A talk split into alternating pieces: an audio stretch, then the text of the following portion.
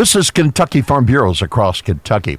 KFB Executive Vice President Drew Graham's dad served at Pearl Harbor after the attack. He said, I'd pass by the, the bow, I guess it was the Arizona, every day.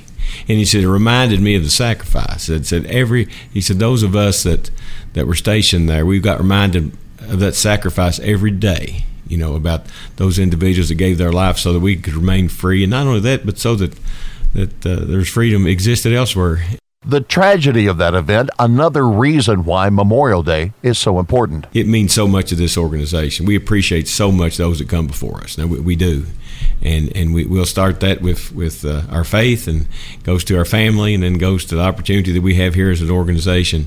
And, and you know, we're, we're proud to, uh, to salute the flag and, and, and we're, we're, we're proud of it for the right reason. Graham asked that we all remember the soldier's sacrifice this Memorial Day. This is Across Kentucky.